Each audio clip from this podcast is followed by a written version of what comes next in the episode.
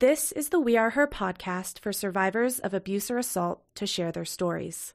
I'm your host, Emily Kemp, and I'll be having a conversation with a different survivor each week. I want to be sure to include a strong trigger warning with this podcast. The content we discuss includes topics related to violence. Listener discretion is advised.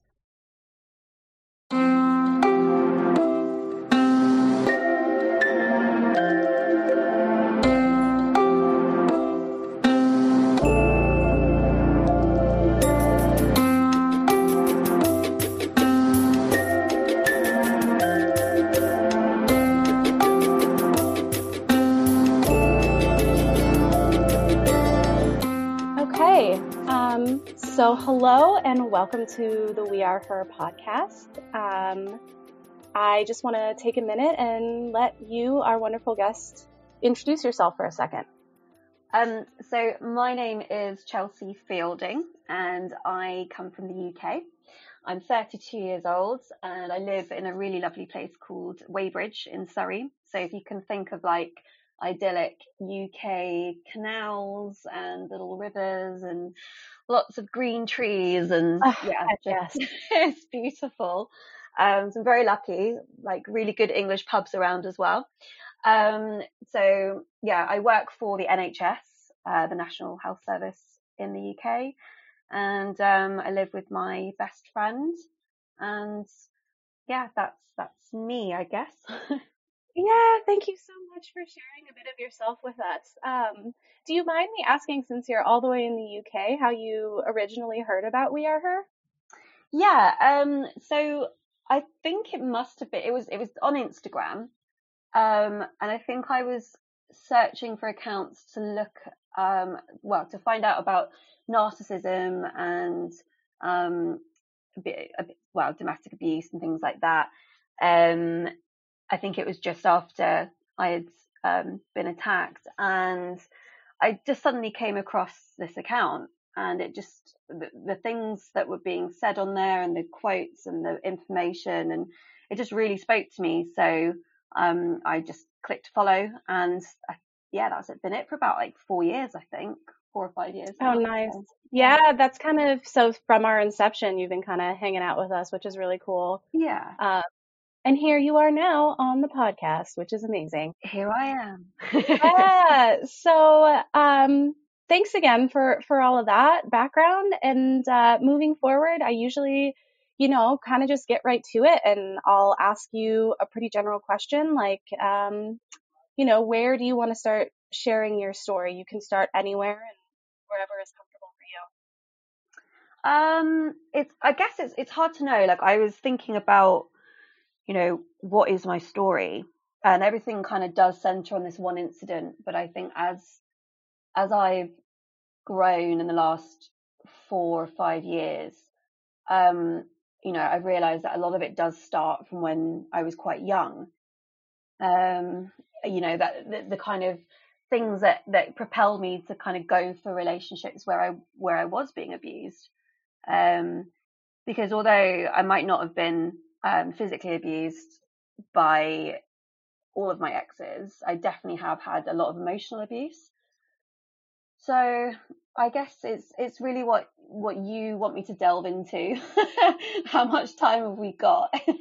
so Yeah, um, I guess a great place to start would be maybe if you want to touch on some of that background that you were talking about. What is that foundation that you think contributed to those relationships you were in?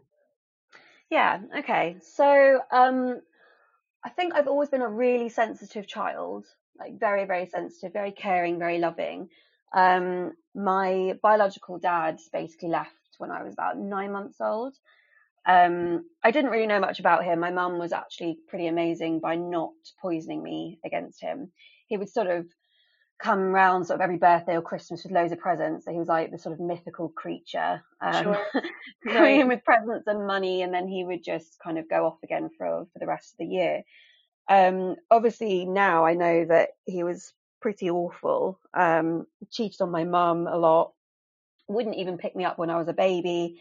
And I, I guess I think being a kid, um, and you know the the kind of classic story of when a parent does actually walk out, you always kind of feel like it maybe is a bit a bit of your fault or you're always looking to be validated by that parent. Luckily, I do have um, a brilliant stepdad who's been my dad since I was a baby anyway, but there's never been that sort of he, he's like he's never really been uh, my full dad, um, sure. just because of yeah bi- bi- biology. so right, and your biological dad, you know, that is a part of your story. Yeah, definitely. Sort of. Definitely. No matter how you roll the dice, that's there it is. That's part of it. Well, I noticed that he he really because um, I think he's a narcissist. Definitely, he's he's got narcissism and, and sociopathic traits. Uh, the more that I've researched, the more I realise this. And I I've gone through lots of stages of not talking to him. I didn't speak to him for like the last three years, and now because of COVID nineteen, I have been talking to him. Um, and it's been fine. It's been on my terms, but I think if I hadn't have done all the healing that I've done in the last four years, and I don't think I would have been able to speak to him. But I think him leaving and and that kind of left a hole um, for me to to just fill. Uh, my mum had um, children after me, so I was always kind of neglected a bit. It's not my mum's fault, but I didn't really get the attention that I I probably needed, and I always felt like I was having to compensate and I was having to look after my brothers and do stuff around the house, and I never really saw my friends because we didn't really have enough money to go out and all that kind of stuff. So I think I just started looking for love. Um, and it kind of started when I was about 15. I started going out with this guy, and we're only kids, but and it still sort of hurts me now. But he, you know, he kind of broke my heart, and then it sort of ruined like the last two years of school. And just really from there, I was just like always looking for a boyfriend. Um, and I had so much love to give that it just unfortunately left me open to predators. Um, and I think there, has been two sort of major boyfriends that have, like, I think I was 16 and he was very emotionally abusive, very controlling, uh, wouldn't let me have friends, got very angry at me if I ever went out. Uh, he would like sort of basically keep my phone. Um, I remember there was two funerals I had to go to, um, family members, and he made me late for both of them because he just didn't want to get there on time. He just wanted to kind of make things difficult for me. And that went on for about two and a half years. And eventually, I'm not proud of myself, but I cheated on him. Um, and it wasn't until I did that that I realized that I could actually walk away.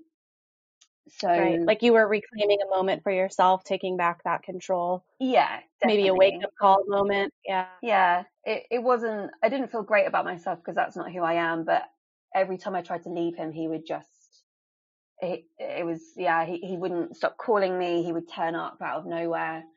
Um, he threatened to hit the people that I was with. So if I was with any guys, he would sort of threaten them and sort of, you know, try and fight them and then that just made people not want to hang out with me. So, um, I was just crying all the time. I'd always be crying.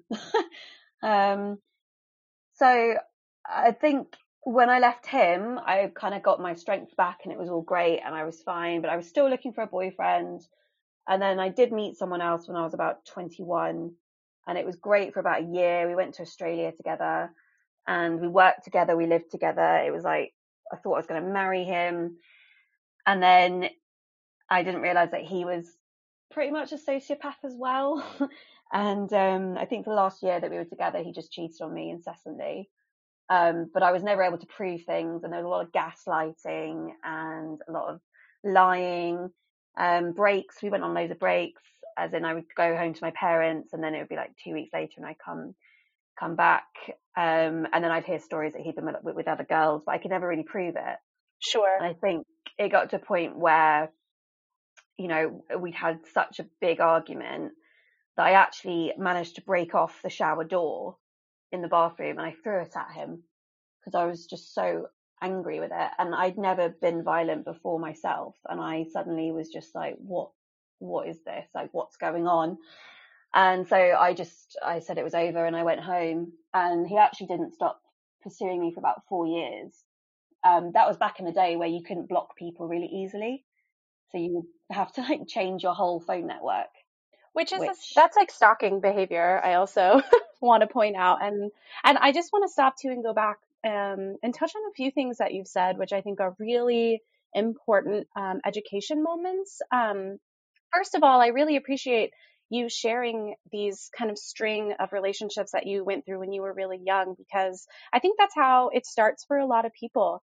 And um, we tend to have these stereotypes about domestic violence, domestic abuse, intimate partner violence, that it happens to like married, you know, people with kids in their 30s and 40s. But most abusive relationships happen to um, actually girls aged 15 to 24. Um, and that's because when you're learning how to date, when you're learning how to be in relationships, it's really easy for um, abusive, manipulative people to take advantage of the fact that you're inexperienced, right? And you're learning what your boundaries are and you're trying to figure out how to, uh, you know, talk about what you want and you need in a relationship. And that other person kind of comes in and um, prevents those, that learning from happening in a healthy way. So I just really appreciate that you talked about, you know, all of these relationships that were happening when you were younger. And I also wanted to touch on a couple of the things that you mentioned around like, oh, you know, I, I cheated or I broke off a shower door and it wasn't like me. Um, and I and I really I do honor the accountability that you're holding yourself to, absolutely. And obviously, um, you know that you don't ever want to behave that way. But I think sometimes um, there's a narrative when people are in abusive relationships and they do something like that. It sort of um, it plays into this idea that see that person is messed up too and it takes two to tango and oftentimes when the person who's being oppressed or abused in the relationship kind of acts out or lashes out like that they're they're trying to survive you know they're just trying to do whatever they can in that moment to to survive and i think yeah i think um you know accountability is awesome but some of the guilt and shame that comes with those types of actions like i can't believe i did that you know i'm also a bad person um, i think we have to kind of re- like zoom out and reframe that a little bit and so i just really appreciate the vulnerability that it took for you to share some of that more personal stuff um, because i think a lot of survivors have felt something similar. Mm, no thank you. I, I think yeah no you're right it um I, I do always feel quite bad for, for doing that because you know I, I know that well, I just I acted out of I think yeah survival. I didn't know, you know, we all lose our temper, um, and we all have our limits. We're all pushed to a point, but I think because of knowing that I've been abused and I've been pushed to a point, sorry that they that, you know that um, I've been told that these people have been pushed to a point. That's sometimes how people will try and justify it. Whenever I tell others about what's happened to me, they'd be like, oh, but you know that person might have just been pushed or they might have felt really angry and you know you've got to understand that they have emotions too. And i i, I don't agree with that. Um, but then i suppose yeah like you said if i sort of admit that i've cheated or i've thrown something at someone then i i do. I go into that kind of narrative of oh god i must be really awful as well. But actually I spent so long trying to to give myself to somebody and, and treat them right, and then this happens. You know, what what do you do? And it's a it's it's I always encourage people to look at that bigger picture in the broader context because if you take one teeny tiny slice out of a relationship and you analyze that moment in, in time, it's hard to know exactly what the dynamic is, but if you can kind of zoom out and look at the bigger picture and ask questions like who has the power? You know, who's calling the shots? Where is the the power differential? Whose world is becoming smaller, right? It it it's it makes it a little bit easier to understand the pattern that's happening. Um, but yeah, in those time, in those moments, it can be really hard to tell what's going on. I think the the biggest thing that had or the biggest relationship, even though the the one where I was physically attacked, that has definitely had like a, a huge mental um, health impact, and it's made life very hard for me for like the last four years. But the one where I where I threw the shower door, so this guy was called Tom, and Tom was like, he was like my savior. He was meant to be, you know, I, I really honestly thought that we were going to be together forever. And he spent four years sort of torturing me. And, you know, I, I now look back and think, God, I should have just cut him off straight away. But it unfortunately set like a precedent for the next sort of eight years or 10 years. Um, he was like a ghost I could never quite sort of get rid of, like always haunting me. Um, And I realized that, you know, a lot of the, a lot of the things that happened in, in that relationship was actually, although it was so much suffering, it was really, really good to help me overcome anything that might happen again. I don't think anyone will ever hurt me the same way that he did. Um, I'm probably never going to love someone the same way that I loved him because I wouldn't let myself be destroyed that way because that love wasn't it wasn't real love it was toxic love. Um, and I know that now but I mean you know when I look back and I think god like the years that were taken away from me of being just withdrawn and not myself and um, just sort of under his spell under his thumb I mean the things that I pinpoint now is I can see the the emotional abuse and the gaslighting and the kind of isolation so he was turning me away from my family um, the people that we lived with, uh, we worked in a pub together. So I had a lot of friends in the pub, but they all knew that he was cheating on me, and then they wouldn't. They, they were too scared to tell me. Um, and I, you know, a woman knows. a woman knows when things aren't right, and I knew that something wasn't right, and I kept sort of asking his friends and asking our mutual friends. And in the end, they got so fed up with it because they didn't want to be involved. But really thinking back about it, you know, they should have said something um, they all, the, my nickname was Psycho Chelsea because I was, all I was trying to do was find out if my boyfriend was cheating on me so I could just pack my things and go. And I think I'll always remember that because it was just such an awful thing to say to someone, you know, that's being emotionally abused. No one, everyone turned their back. No one stood up and tried to help or sort of had, had any decency. And, and now I forgive it. But I think you know, at the time, I, I, I really do think that, that those people, I hope that they question themselves of, you know, would they do that again?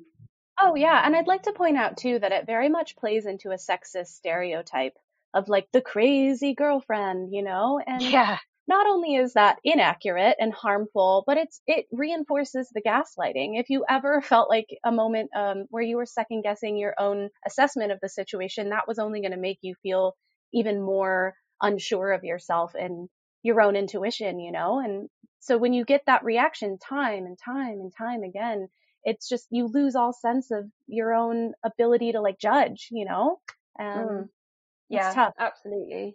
I think um like now I've definitely made peace with it and um the best thing I did was to walk away from him and and I know that you know it had a big impact that I actually walked away and he he ended up going out with someone like a couple of weeks later and they're now they've been together for eight years and they're engaged. Um, but he's basically been cheating on her the whole time that they've been together, which is, you know, the same things happening. And I, I think that's why I started researching into narcissists and sociopaths and things like that, because I realized that it was a pattern and why am I being attracted to these types of people?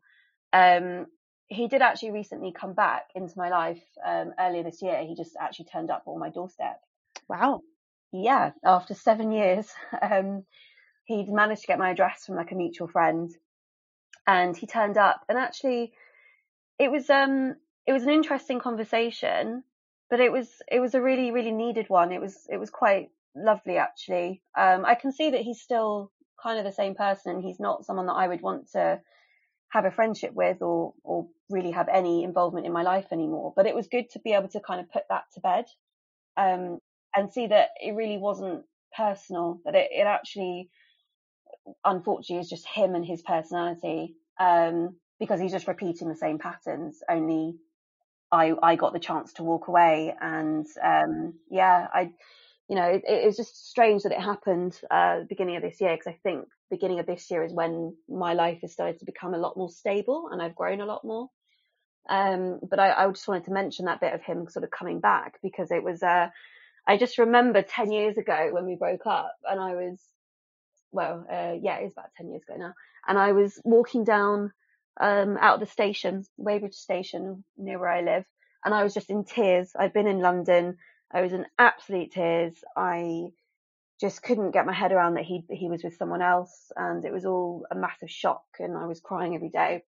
And I just remember walking down that road and thinking to myself, you know what, in 10 years time, I'm not going to care about this. And in 10 years time, he's going to come back and he's going to say, sorry and he's going to realize the mistake he made. And I don't know if I really believe that, but then 10 years later, it did actually happen. So but then you did get that validation uh, and you know that's a that's huge. What a moment like you said to kind of have closure and move on. Yeah yeah. I mean he, he really wanted to stay friends but um i i sort of I, I i did toy with the idea and then i thought no you know i've i've grown from that and i um i just quietly blocked him. He i i just i removed him from everything. So so that's sort of yeah that's been put to bed and it was actually i think really, really needed. Um, and I, I do have a big belief in the universe and energies and, you know, what you attract and that kind of thing. And it was a kind of a moment for me to realize that I'm coming full circle. I'm completing things and I'm moving on. And, um, but I just, while I've been talking, I just remembered that there was that thing that we were talking about gaslighting and, you know, like you said about the stereotype and you know, women always being made out to be crazy. I remember um, meeting up with some of his friends. Well, they were more mutual friends when I went traveling in Australia. And we were talking about Tom and the whole incident and being called Psycho Chelsea. And um, these friends, mutual friends, apologized and said, Yeah, no, we did know that he was cheating on you. And I just sort of remember I, I didn't I didn't call them out on it. I didn't say anything, so I just thought I just it's not worth it. But I thought I'm just so glad that I knew in my heart deep down that I was right. I didn't I didn't fully allow myself to completely, you know, lose my grip on reality. Um, and that's why I fought so hard to to leave because I just yeah, I wanted I wanted to believe myself my own truth. And then hearing that just kind of confirmed that I can always trust myself and rely on myself whatever happens right you're getting these these uh, moments of affirmation where you already knew but now it's like okay abs- you can kind of get that reinforcement and step by step like re you know kind of rebuild your sense of confidence in your own ability to intuit um, and i think that that's really beautiful and i also think it's really beautiful that you sort of touched on this idea that no matter how many people were telling you you're crazy or you're psycho chelsea that that that little light inside you couldn't be snuffed out. Um, and no matter how small it got, right, you still had that, and you were able to listen to that and tap into that somehow.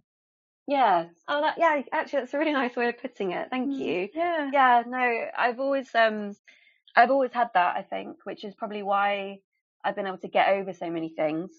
But I think, you know, after after sort of the whole Tom situation, I went through um, a few different relationships. Um, I had like a sort of um, on-off relationship with a with my best friend, um, but it didn't work out. And then I, I met Dean. So um, Dean is, if, if, that's okay to go into it. Yeah, yeah, absolutely. I know yeah. you've been kind of, you know, touching on it a little bit, but I think it sounds like it's a pretty pivotal moment, um, pivotal relationship for you. So yeah, I think let's let's go there. Okay, so I I think it's important to mention that I'd gone traveling. So I was I was 26 and I went traveling uh, for about seven or eight months. Had an amazing time. Uh, you know, really sort of found myself and all that kind of stuff. And then I came home. Um, went out with someone for about eight months. That didn't really work out.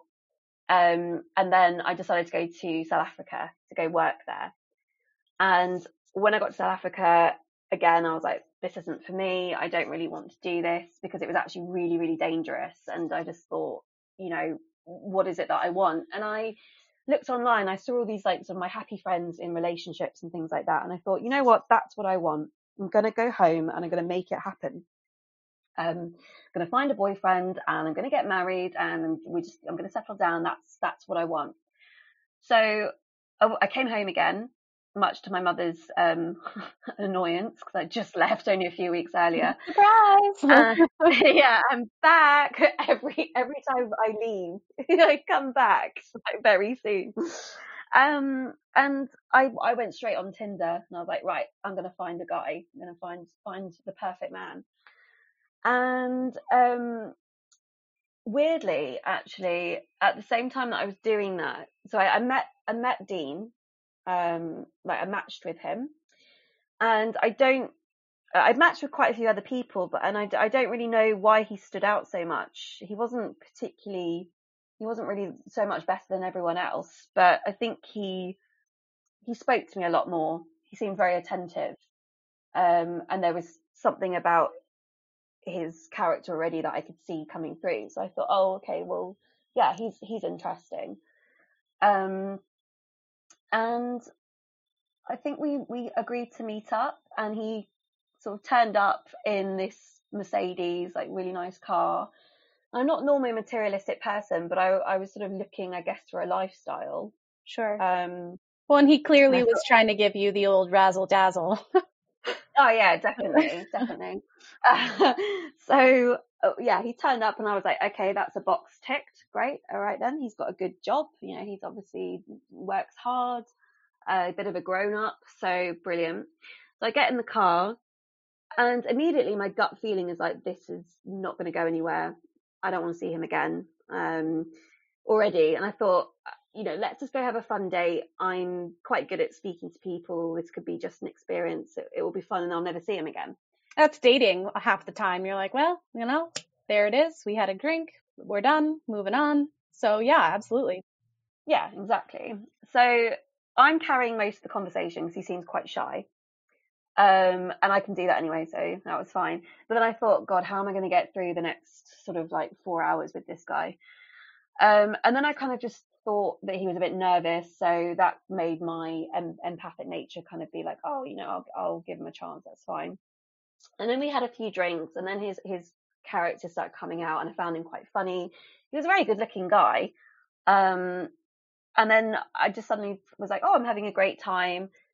And then uh, we, I think we went for a drive, and we went and looked at the stars, and we had a kiss, and then um, like this, we were in the um, in the countryside, so suddenly we heard like this big rambling of like this huge noise. It sounded like thunder. And it was a stampede of like cows. They'd broken out of the field. so we were like running down this road. And I think because of that whole situation, it just kind of, it was a very unusual thing. So we were just laughing about it. And, um, I don't know. It's a very memorable moment for a first date. yeah, sure. definitely. Um, so he dropped me home, and then the next day, you know, he was like, "Hey Chelsea, like, what are you up to? Do you want to come round? I'll cook you dinner." So I was like, "Yeah, okay, cool."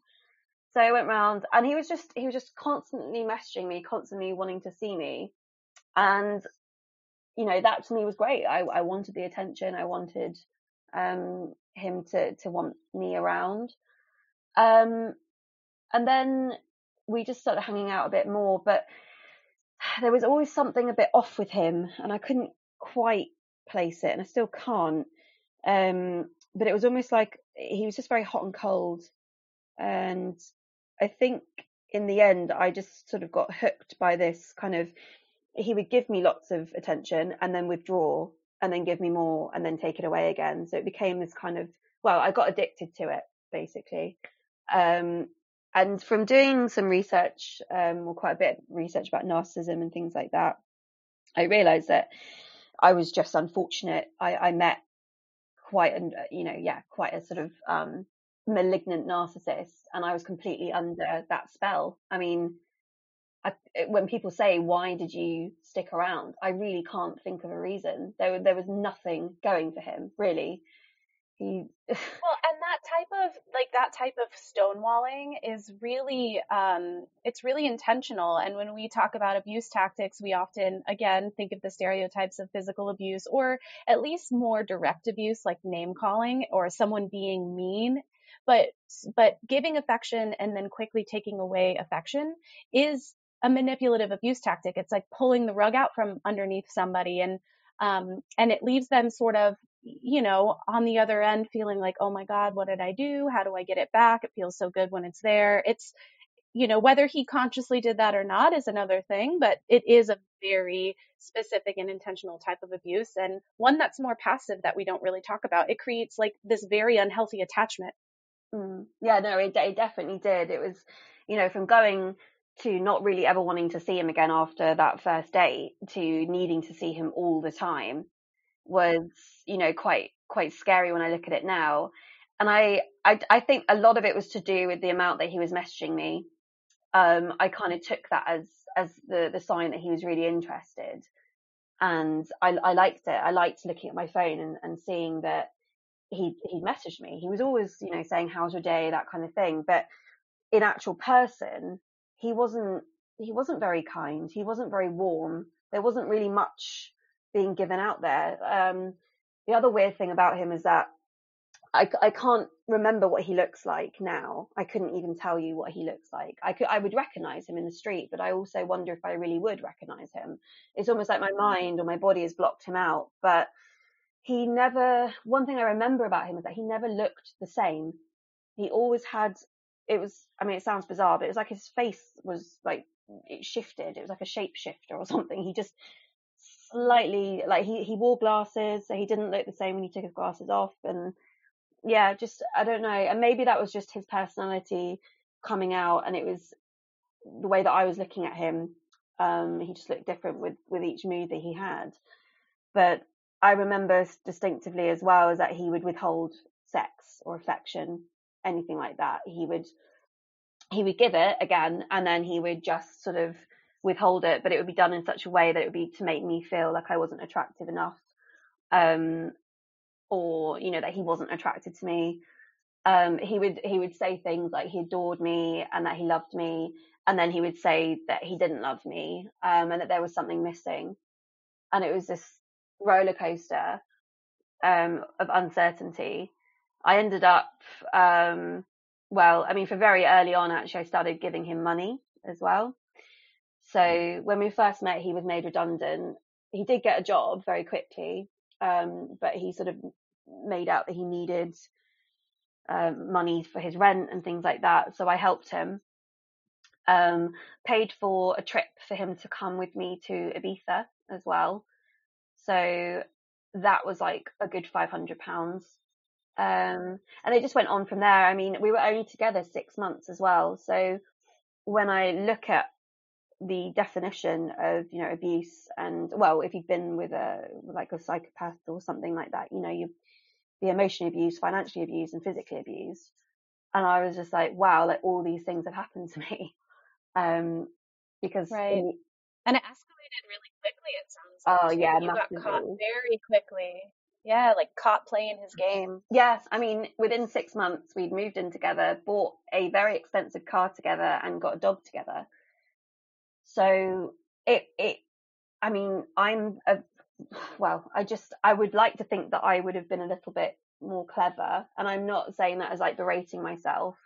Um, but it, it really highlights just how much, you know, how much under that spell I was. And there's not really anything you can do about it that's how I felt anyway. Oh, and that it can happen to anyone, you know, and that it's not, again, there are these stereotypes, or I hear people say all the time anyway, like, oh, I'd never let that happen to me. I'm smarter than that, which insinuates that somehow someone who um, ends up being abused is like dumb or they had it coming or they, you know, which is just really harmful language, but also it really can happen to anyone because narcissists and abusers are really good at what they do. Absolutely. I, I, I don't think that anyone should ever feel bad for giving their love to, to anyone. And, you know, like sitting there like I have done and gone, God, what, how could I have been so stupid? Because it wasn't stupidity. It was, it was the, it was someone took advantage of someone else's good nature and love. And that's, that's on them. It's not on me. Um, absolutely. But, you know, I think that it just showed how utterly kind of good he was at what he was doing and he uh, when we went to Ibiza, he came back and I had he'd sort of got me into a place where I was hating my family. Um, so I moved in with him, and at that point we'd only been together for like two two months or something. Um, so I moved in with him, and then uh, we for for about a month it was actually quite nice, and then it all kind of started to go a bit weird, and we we bought a car together we actually got we got a BMW M3, so it was like 25 grand of car, which is quite a lot really if you don't really know each other. And um, I ended up giving my car away for part exchange and um, spending about a thousand pounds on on this car as well. And then we were sharing the, the car payments, so I was paying like about 400 pounds a month for this car. Um, but I didn't have to pay him rent, so it kind of, you know, I kind of justified it to myself as well, and that was all fine. And we went on like a sort of little holiday to like a driving trip to Wales, and and things were, were quite good for at least four weeks, and then he sort of turned around to me and said, um, "I'd like you to move out for three nights a week." And okay, wow, I was a bit like, I mean, the the Chelsea that I know, you know, kicked in and was like, "Oh, hang on a minute, what what do you mean?" But the Chelsea that just wanted him to love me was like, "Yeah, yeah, okay, sure, like whatever, whatever you want, okay." And I justified it. I told myself it was because we we moved too quickly, we'd spent too much time together, there wasn't enough space, we'd get another place together, it would all be fine. This is only temporary. Um, so I moved back to my mum's for like three nights a week, and then it just became a bit odd because he was working on weekends. So I'd go back while he was working. So we barely saw each other. Um, and I was trying to silence that gut feeling, that gut, that gut voice, the intuition. And it was making me more and more upset because I wasn't listening to myself. And eventually, um, well, we, we just, he, he, sorry, uh, yeah, his dog died so his mum lived in Texas and he was meant to be getting his dog over. His dog died. So he cried about it and I was, you know, I jumped to be the savior and I was like, right, I'm going to, I'm going to make him love me again. And I'm going to help him with, with, you know, getting a new dog. And that's what he wanted. So he perked up and he was being all loving again and, and really kind of wanting me around. Um, we went and looked at other dogs while I'm still living at my mum's though at this point. He still didn't want me to come back. And we went and got had a look at this dog. Um, he said he couldn't afford it, so I paid for it and got it for him as a present. Um, and then our housemates or his housemates said that he didn't want that, that they didn't want the dog. Um, so the dog had to stay with me, and I had to go find somewhere else to live. And then I, so I was still at this point like living full time actually out at my mum's house and other and like another friend's house where I could have the dog. So I'm really kind of stressing myself out, not having a stable place to live. And then um, I still had the spare key to his house, so I go around there every so often. And I kind of noticed that I he'd been fobbing me off for about a, a week um, of not letting me go back home or, or to his. And I just remember um, one night texting him and just saying like, look, can I, you know, do you want to, can I come round? Like, it'd be nice to hang out. And he said, yeah, okay. And I let myself in with the key. And I remember his housemates looking at me in such shock that I'd walked through the door. Um, that it hit me at that moment that they all thought we'd broken up.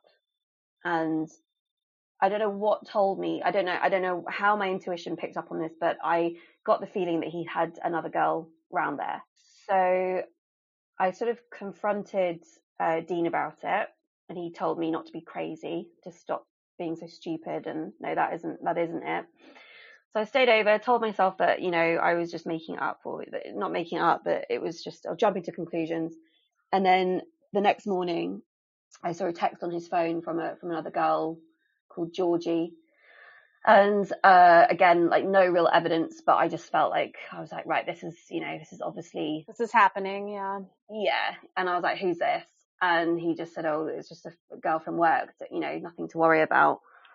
Um, and then uh, I just I, I, went back home. He went to work, um, and I actually ended up having a panic attack uh, later on that day because I just couldn't I couldn't cope with it. It was I think just yeah the the whole situation was getting too stressful. I also had the dog, um, which I'm actually allergic to dogs, so like it, it's really stupid, you know, just like oh, just well, and it makes sense that at some point, like all of that stress, you know, it's not just oh this panic attack came out of nowhere. Like you had been, you know, for months being under so much stress and your body and your brain, your nervous system can only live under those conditions for so long before it's going to spill over, you know? So it sounds like things were kind of coming to a head for you.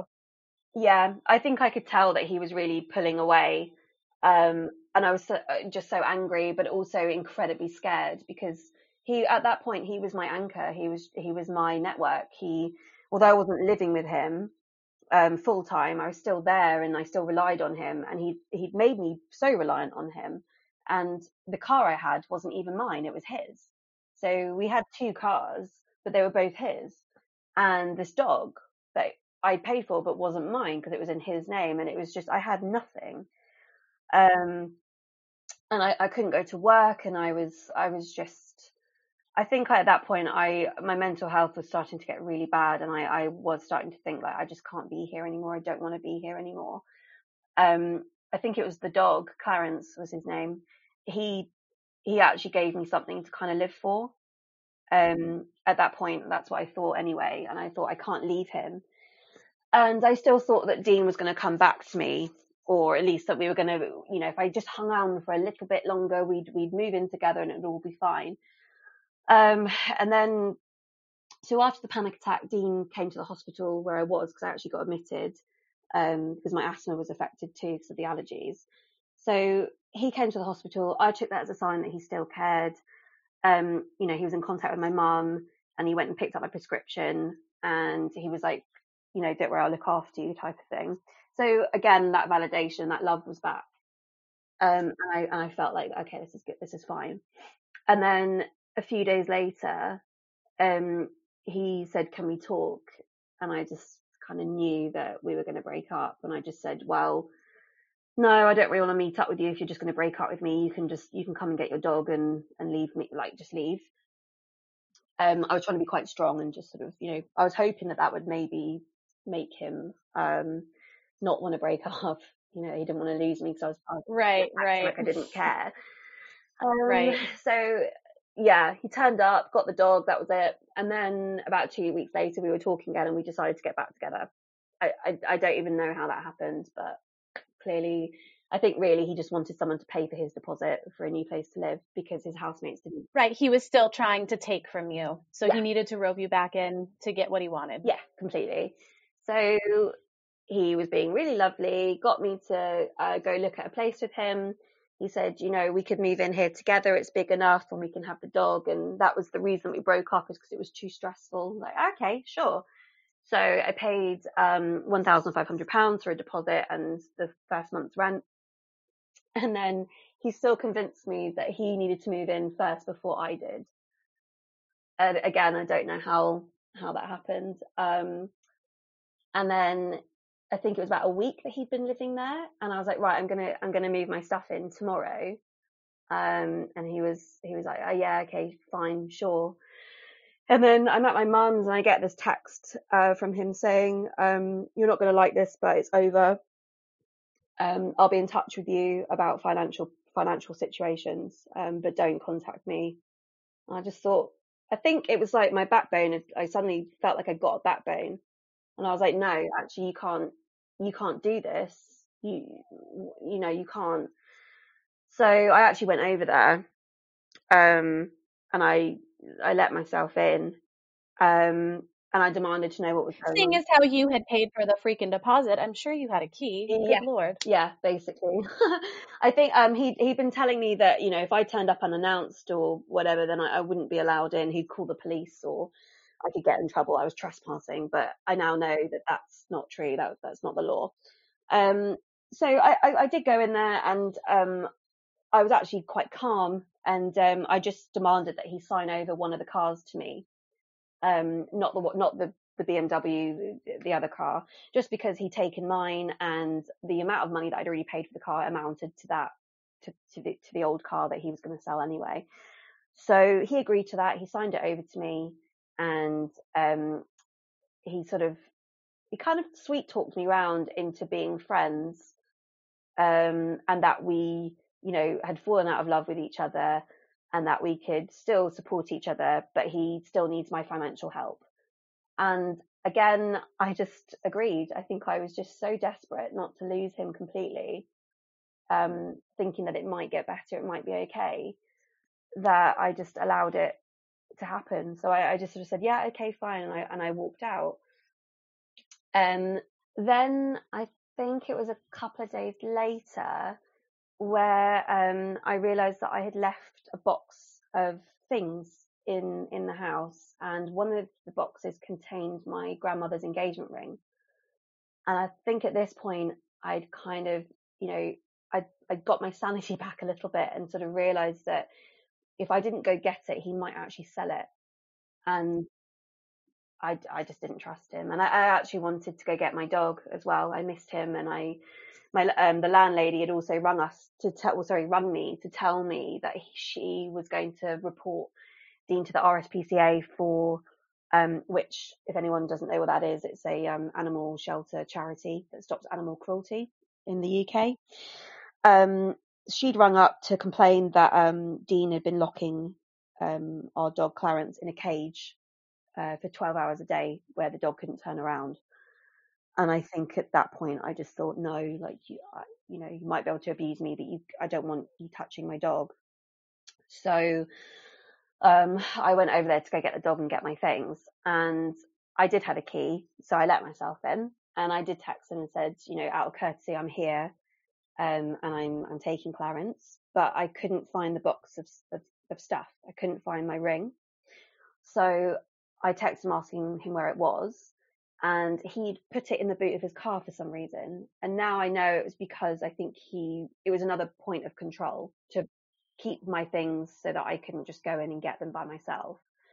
Um, so he said, well, if you want them, then, you know, I'm going to have to come back and give them to you.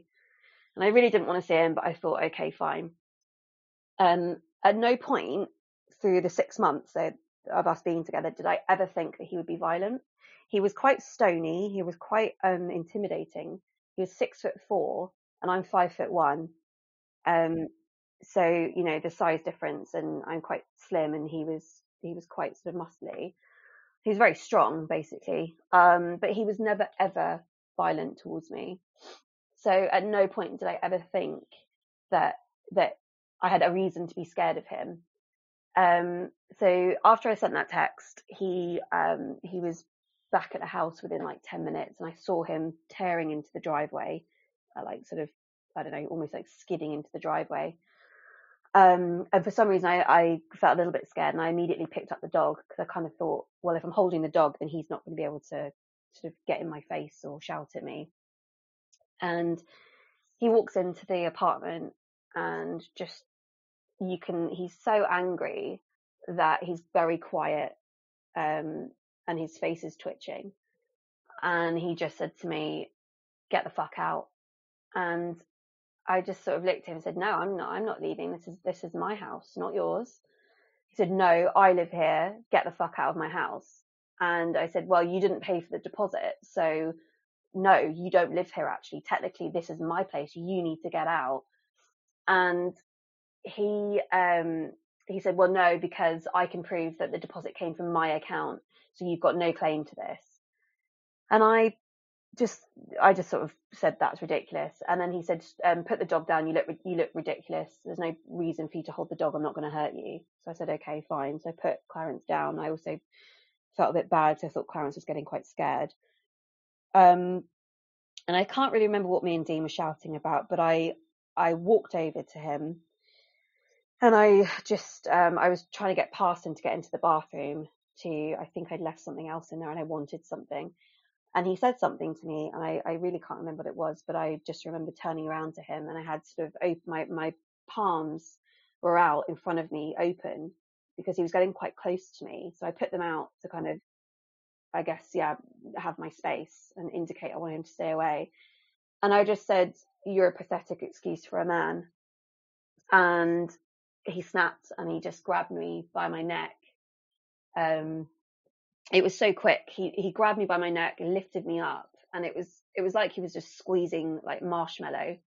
It was uh, just like nothing to him, and he was squeezing and squeezing, and my feet were just dangling off off the ground. So I was technically like hanging, um, and then I felt myself being sort of rushed, smashed into the uh, the corner of the, the the front door and the wall and he was just holding me up against the wall, just just squeezing and squeezing and just shouting at me and just saying, "I've had enough of you." And it was so quick that I I couldn't, you know, when you look like when you watch people being strangled in movies and they're sort of scrabbling around for like five minutes, it just doesn't it doesn't happen like that. It's so so quick.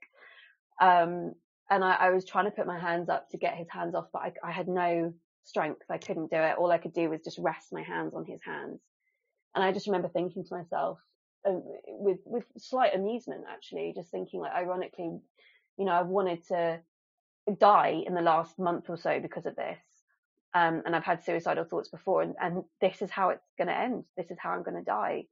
And I, I really thought that, that that was the moment that I was going to die. And I, I, I remember the feeling of I'm not ready. I don't want to die. Actually, this isn't how I want to go.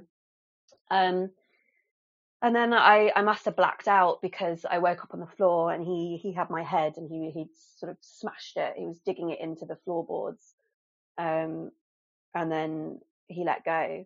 And then I sort of, I sat up and he was on the other side of the room.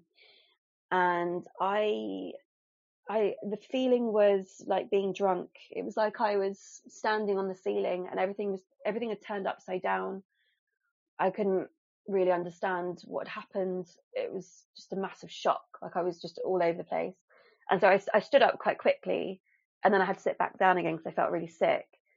And I just sort of looked at him and said, what did you do? And he went, what, what are you talking about? I said, what, what, what did you do?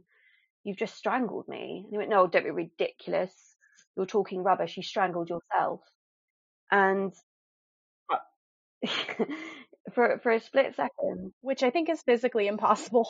I mean, it is. It is. Yeah. I had to ask the police though if that was possible because honestly, for a split second, I really did think that maybe that had happened. Um, and uh, that was the power of, of, of that emotional abuse and gaslighting. And I was in absolute disbelief, but I think the adrenaline running through my body at that point, I people find it really hard to believe, but I got straight back up and started arguing with him for another 45 minutes. I didn't just leave. I was determined to leave with my with my dog and the keys to my car and my stuff. I didn't I didn't want him to, you know. I, I think at that point I just thought I didn't have anything else to lose. Um, I was really so broken and so down that I was just like, fine, if he kills me, he kills me. But I I'm not going to just walk out of here letting him well, and you were in like fight or flight mode, you know, the bot, your body can do amazing things, like you said, with all of that adrenaline. And, you know, when you're in fight or flight, your rational brain, that prefrontal cortex sort of shuts down and you're just in your primal sort of state of being. And you're like, I, you know, I need my dog. I need my keys to get out of here. Yeah. You know, like very determined. Yeah, it was. I, I remember saying to him like, you nearly killed me. And he's like, oh, you're always trying to kill yourself here. And he threw a, bo- a bottle of pills at me and he told me to go kill myself. Um, and I said no, obviously. um, and I, I sort of, we were kind of circling each other. He didn't really get very close to me and I didn't get close to him in, in the kind of immediate m- moments. Um, but I took my car keys and he grabbed them before I could get them. Sorry. He grabbed them and he held them above his head and he said, come on then, come and get them. Um, and I just said, don't be ridiculous, just give them to me. He said, if you don't, if you don't uh, take the car keys, I'm calling the police. I'm going to have you have you removed. I said, but you're not, you're not giving me the car keys. So then I picked up the dog and I said, all right, I'm going. And so if you take the dog, then you can't have the car keys. So it's one or the other. You can walk home with the dog, or you can take the car keys and leave the dog with me. Um, and he kept threatening the police and telling me that he he was going to tell the police that I was crazy and that I had come in and I'd trespassed and that I was the one that had um that had hit him. Um, he also said that yeah, he said that he was going to tell them that I'd run into a wall as well, um, and that I'd tried to strangle myself and set him up or something. And I, I think you know now I can hear how ridiculous that is, but at the time I was terrified because I thought I thought the police would listen to him. I thought that I was going to get in trouble. In trouble, yeah. right? Um, it's interesting too, even in this little exchange that you guys are having, how he's constantly like wheeling and dealing and looking for leverage points to his advantage. He's always like blackmailing or holding something hostage, you know, tit for tat, you know, just like grasping and grasping and grasping at whatever he has to try and keep that power and control in the situation. Yeah, yeah, completely. It was there was definitely always a, a, power thing, and I think it was just because he knew that actually I wasn't, you know, that I, he couldn't control me anymore because when he said that, I said, no, I'm not leaving. Um, and I, I actually noticed that there was someone next door as well that had heard everything. Um, but they, they didn't come to my rescue at all. But later on, I, I did manage to use that person as a witness. Um, but Dean was, yeah, constantly kind of, like you said, like being blackmailing and just saying, right, I'm going to call the police. I'm going to do this. I'm going to do that. Um, And then because I refused to listen to him and I, I refused to leave without the things that I came there for, he he did come back up to me again and he got my my arm and he pinned it round my back and sort of pushed me to the floor again so that my head was digging into the floor again. Um, and he was just like, why won't you just fuck off? And I was like, well, because, because I want my stuff and I'm not, I'm not going to walk away. And then he let me go and then he got his face right into my face. So he squared up to me and I just looked him straight in the eye and I just said, I'm not scared of you. And I really, really believed it. I was not scared of him at that point. Um, cause I just kind of figured, well, what else could he do? And he looked at me and said, well, you should be, you don't know what I've done and you don't know what I'm capable of. Um, and I think there's like in America, you know how some place like, um, because I obviously watch a lot of American TV and if bears, if you ever come across a bear, they tell you to become bigger than the bear, don't they? So for some reason I was like, right, I'm to, I'm to be bigger than the bear. and I had this idea of just kind of making myself look quite scary. And I, I, when he said, you know, you, you don't know what I'm capable of, I just screamed back at him. And I just said, well, go on then. What are you going to do? Kill me. Go on, kill me. Um, obviously said in a much more hysterical way than I just said it now. But I, I said, you know, you've just, you just tried and you couldn't do it. So what are you going to do? And it was almost like he just, he just backed off. He just kind of he just kind of backed down and, and walked away from me and he didn't he didn't come near me again.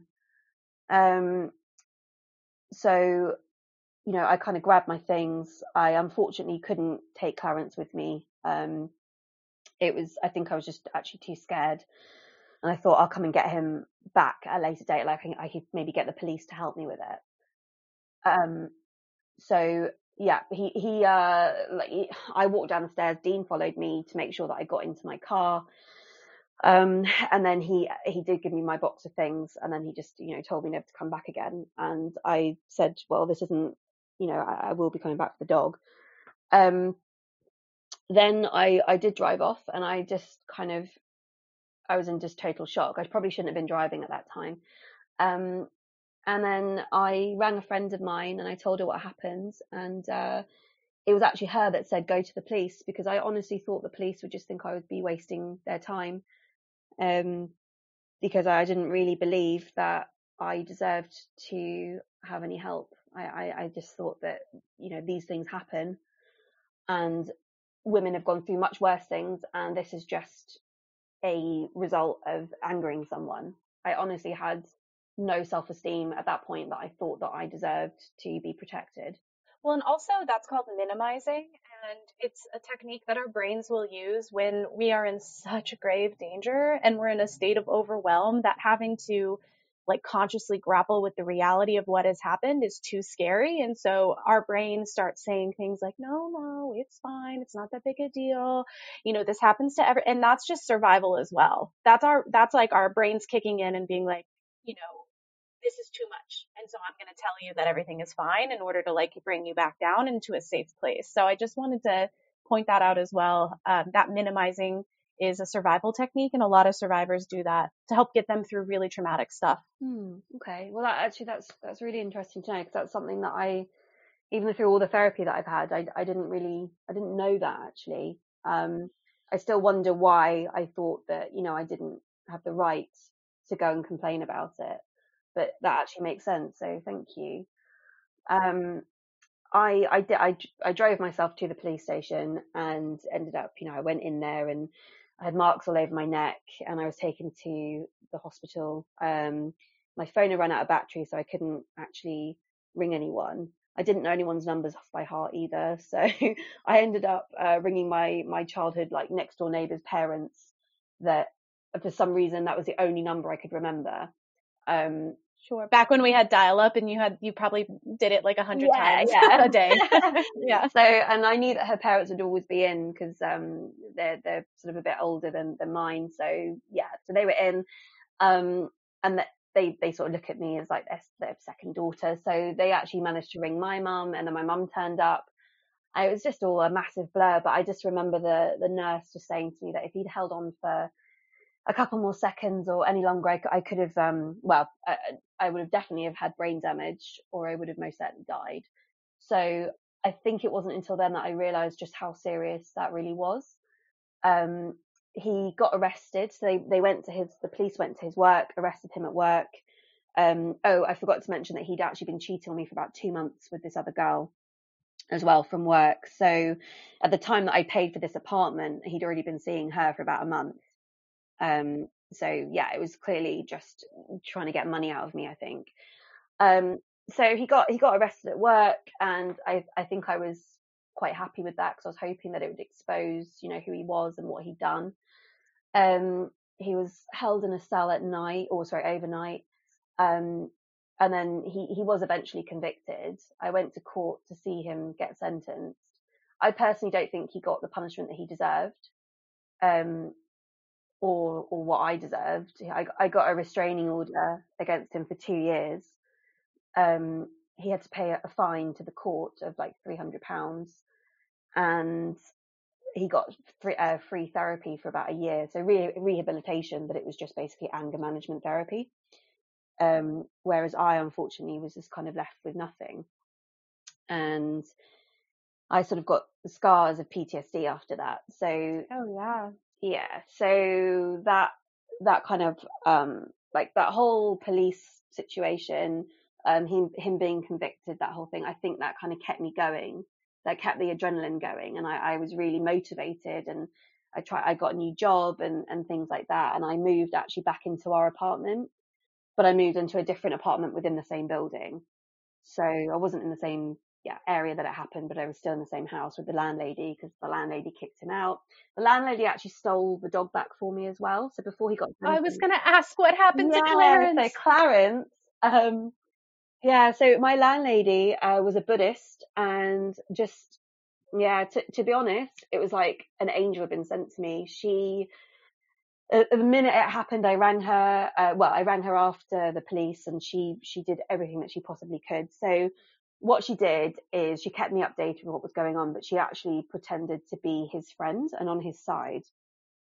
Um, waited for him to be lulled into a because what he'd done is is after he got arrested, he got someone to come pick up Clarence and hide Clarence for about three weeks, and then eventually he came back to to the the, the, the apartment and he brought Clarence back, and then my landlady rang me up and said, because we had a plan all along that I was going to move back in once he'd been kicked out, but we had to wait for the court case, which was only about a month or so.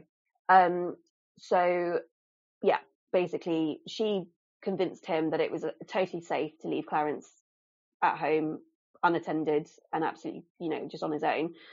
Um, she waited for him to leave with his new girlfriend off somewhere and then he rang me, she rang me and said, Chelsea, um, he's left Clarence. And I just said, right, just, can, just go in and get him.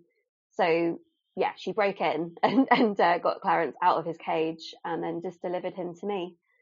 This is like some covert spy shit. I have yeah. to say, this is like, what a, what a highlight. I know. It was, God, it was like, it was because I was a nanny as well. So I had six children that I was looking after that day. I'd taken them on like a bowling day because it was um, half term. And I told the kids, I was like, right, you know, I said, oh, obviously I didn't tell them what actually happened, but I said, oh, we're going to go get my dog. And they were so excited. So, yeah. yeah. So I dropped them off at my mum's house. Um, so she was looking after the kids. Then, um, yeah, me and my landlady met at like a kind of halfway point. She handed over Clarence to me. We recorded it as well to show like how excited he was and then I brought him back and just it was like my parents and, and the kids were all like congrat you know like ah so excited and so happy for me to get Clarence back.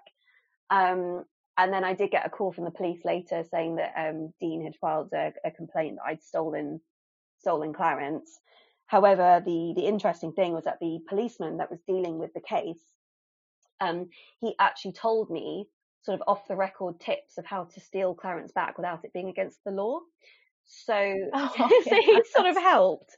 Um, and they recorded his his complaint, but they never acted on it because they just didn't care. I don't think. I think they thought he was scum.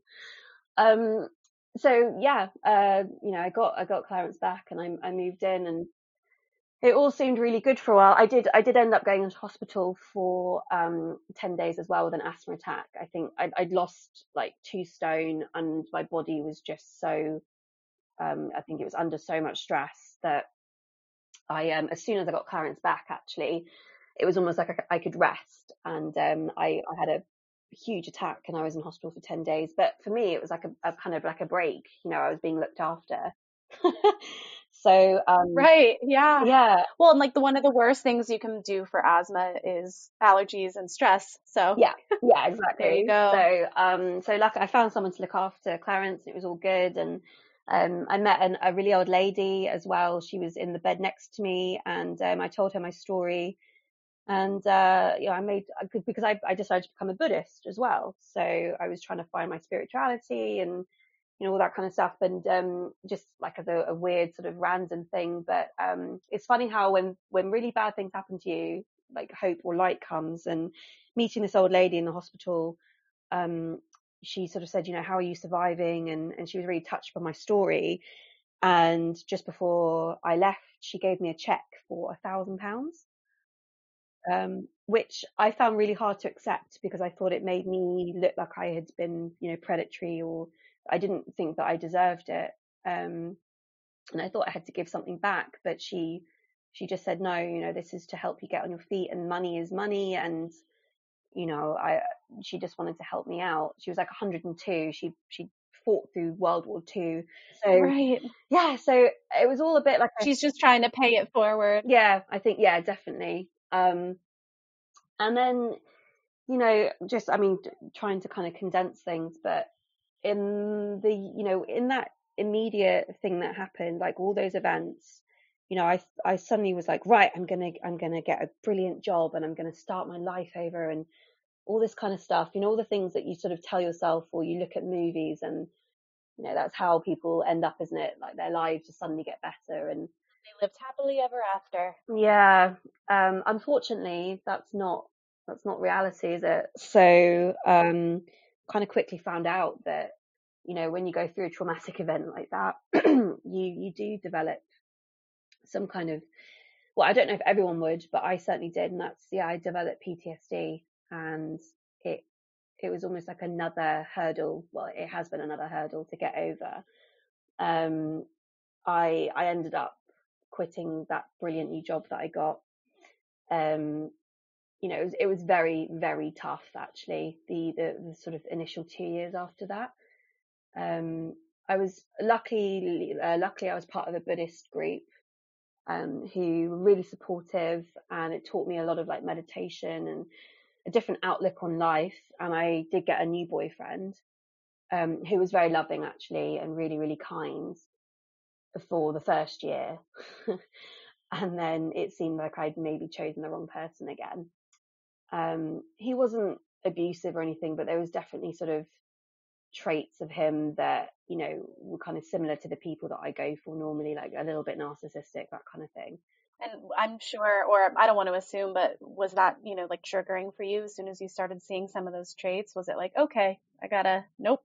Um, yeah, it was. I think I, I kind of went back into that um, pattern again of, of ignoring the red flags or the, the intuition um, of, you know, saying what are my boundaries and what do I accept and what don't I accept. And because I've lived most of my life not, not having boundaries and just appeasing people all the time, um, it took a while for me to kind of realize that I deserved better.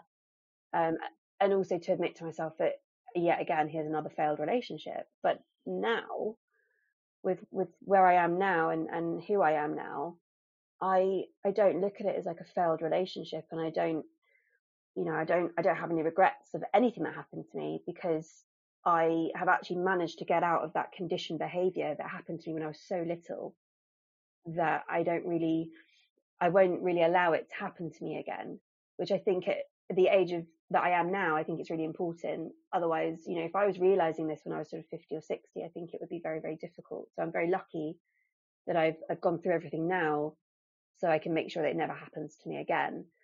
But the PTSD has been really hard to live with. Um, it's made me change so many jobs so many times and not being able to kind of really be honest with, with my mental health because you know, uh, a, a year after that, I got a new job and then I was bullied at that job for having mental health problems. And, you know, you want to tell people a, an uplifting, positive story that once you overcome abuse and things like that, you know, everything's fine and everything gets better, but it doesn't happen like that quickly and, and bad things do still happen. But I actually think that just from going from my experience, that I don't look at it as like a, a kind of sad thing. It's it's actually been incredible how I've grown and the, the boundaries that I've put in place and and kind of understanding people's nature as well. Um, I'm I'm really happy being single. I'm no longer looking for a partner anymore. I think if it happens, it happens. That's great, but I've kind of gone from being that girl at 26 of like desperately needing a boyfriend to make myself feel validated I'm now a 32 year old woman who has kind of accepted that I've had a really toxic way of looking at love. Um, and I'm not ready for a relationship yet. And I'm just like working on myself. And I think it's taken a very long time to actually give myself the love that I deserve.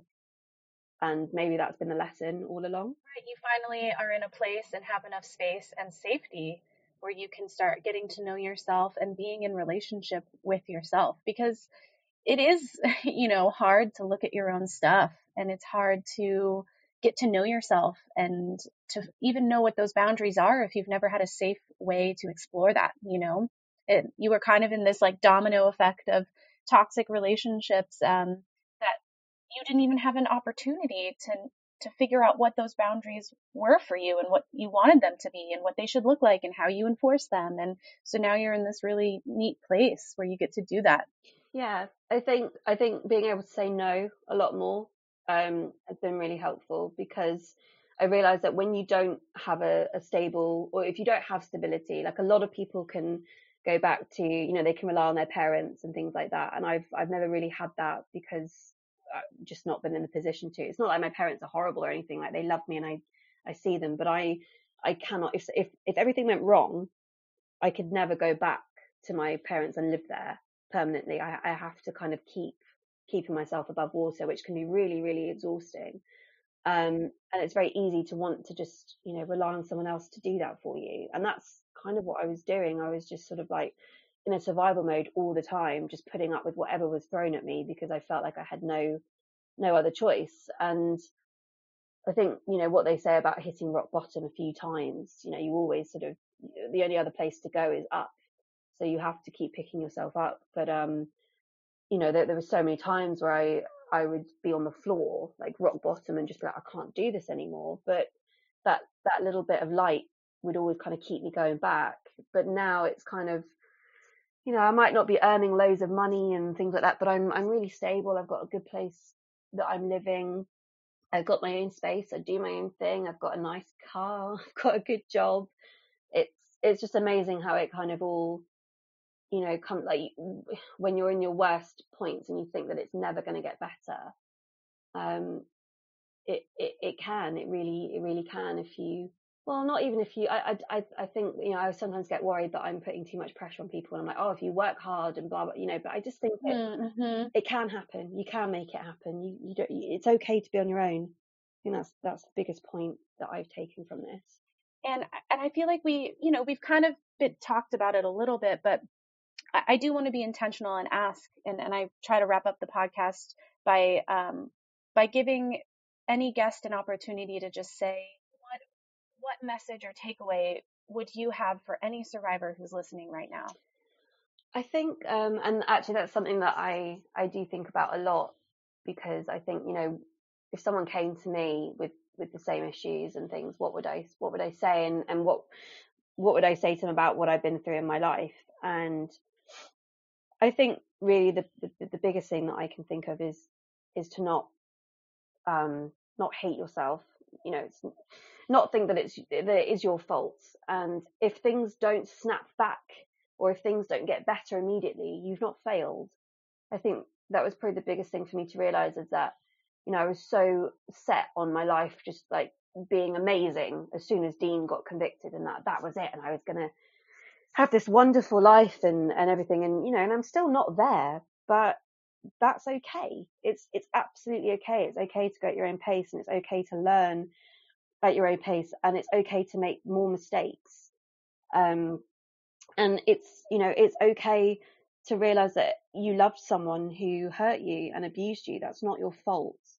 It's it's really a reflection of you. It's a reflection that you've got so much love and hope in your heart that you can see the good in everyone, even if they are showing you red flags and you choose to ignore them.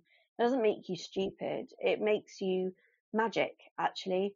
It makes you, you know, one of those rare people in the world that can get up time and time again and and face the world and see the world again and again with you know hopeful eyes and still trust people um, i think not letting these experiences make you jaded is really important because you can end up hating the world and why let someone who's got so much darkness and hate in them make you hate other people or the world or not enjoy the rest of your life um, you know they shouldn't get to win they shouldn't get to take that away from you it was their fault that they threw away something so beautiful because of their own darkness.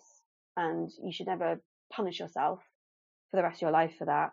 But I think I think it is really important to just highlight that however long it takes to get back on your feet is not you know it doesn't define who you are or the reflection. And if you need time to process it, if you need years to heal, if you need to keep going through um, what happened and keep having therapy, you know, and keep doing what what you need to do to get over it, no matter how long it takes. That's that's your choice, and that's okay.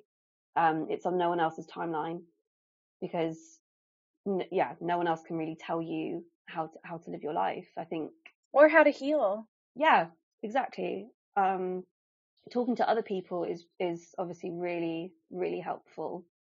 Um, and and sharing those experiences and trying to help other people um, I think that's that's been like the biggest thing for me is being able to help others, but also learning that it's okay to be selfish. That's another big thing that I figured out that being selfish is okay. It's not negative. It's not wrong. Um, and uh, and also just like one other point is if you end up being with someone again who, you know, like in my case, being with another boyfriend who was a little bit sort of not not abusive, but you know, obviously like not maybe being or not treating you the way that you should be treated, and that happens to you again, like that's not that's not failure either. Um, you know, it, it's not a reason to think that it's your fault or that it's you or there's something wrong with you or anything like that. It's just it's it's just unfortunately the way it is, and it's it's how you kind of react and how you how you look after yourself um, that that you should be focusing on, and that matters. And I think that I'll probably be rambling a little bit more, but hopefully that's okay. No, I love it. The, like every word that comes out of your mouth, I'm like, yes, yes, yes, yes. all of it. And I, oh, I just loved your description of like people, you know, the the special people in the world that have the that hopeful, empathetic heart, and that you know that's magic you know, that is magic and you're magical, Chelsea. And I just like so, yeah, I'm really, really grateful that you, that you came on the podcast and you were so willing and open with your sharing. And it's a real gift to the We Are Her community, um, to survivors, to me. I feel really honored to, to just listen to your story. So no, thank you. Thank you so much. Thank you so much. Yeah, like, wonderful. Yeah, it's, um, you never quite know if what you're saying is like a bit rambling or like makes much sense but i really do hope that someone whoever listens to this and you know someone can relate to it and they can well they can know that they don't deserve to be treated like this that it isn't their fault and that they can actually get help as well. Um you know like they they matter just as much as anyone else. Um and investing in yourself is not a bad thing. It's not selfish. It's it's probably the best thing that you could ever do for yourself and other people. Um, but I think that was the biggest thing. It was, it was not not actually validating or not um, allowing myself to be to, to sort of get the help and stand up for myself. And now, God, I stand up for myself all the time. I have no problem. I'm always telling people, yes. you know, no, sorry, I don't like that, or no, you can't say that to me, or you can't do that. You know, even like the other day, I got told off for being in a park uh, doing some exercise by someone. It was a very angry man. And he came up to me and started screaming at me. And I just, I just said, who, you know, who are you to talk to me like this? You, you can't, you can't speak to me like this. And I just, you know, ignored it. And I thought Chelsea four or five years ago would probably never have done that. Um, obviously, you know, if it's a dangerous situation, don't, don't make things worse. But yeah, you know, like just, uh, making sure that you, you do stick up for yourself. Um, and you're true to yourself is, is the best way to live live your life. Well, for me anyway. Hmm. And I think that message will resonate with a lot of people. And believe me, you are not rambling, and 100% there are people who will hear this and it will resonate with them too. Um, yeah, I just, again, I'm just so, so grateful for, for you being on the podcast. And, um, yeah, with that, I, I think unless there's anything else you want to kind of end with, I think we'll wrap up. Um, there is actually one thing, and it's very quick. Um, the one thing that I've always noticed throughout my experiences through anything, jobs, friendships, um, relationships, even, you know, family interactions, that kind of thing, your intuition is so key. That is, you know, that is like the magical thing that we all have. And every time I didn't listen to mine, uh, you know, I would kind of find out later on that it was right. And now I listen to it and there's nothing wrong with listening to it. And I just think it's really, really important to sit with your body and listen to what is being told to you because your gut knows. It, it absolutely knows. And normally it's when you don't listen to it that, you know, turmoil kind of happens and it's what protects us is that primal instinct, isn't it? So just if anyone, if anything does feel off about anything or anyone, you're probably usually right. So it's good to just kind of check in with yourself and, and look at what that message is because, uh, yeah, it could, it could save you a lot of trouble, I suppose.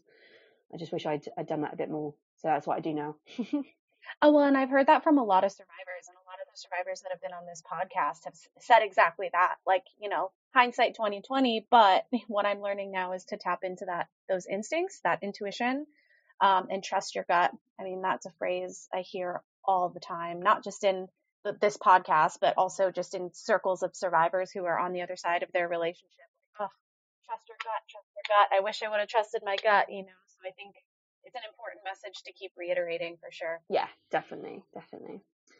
Well, that that was all I've got to say. So I'm sure everyone everyone's pretty tired no. of me talking now. no, I love it. I love it so much. Um, yeah, thank you, Chelsea. I think you're amazing, and we're really lucky that you've been following us and are a part of our little community. Oh no, so, I love I love you guys. Thank yeah. you, thank you for giving us an yeah. outlet as well. It's amazing what you guys are doing. Absolutely. Um, well, with that, I will say goodbye, and we'll see you in the future somewhere on the interwebs yeah. in the We Are Her community. I'm sure. okay, brilliant. Well, take care okay. and stay safe during this whole weird thing, you know, weird time that we've got. And uh, yeah, just uh, thank you again so much. No problem.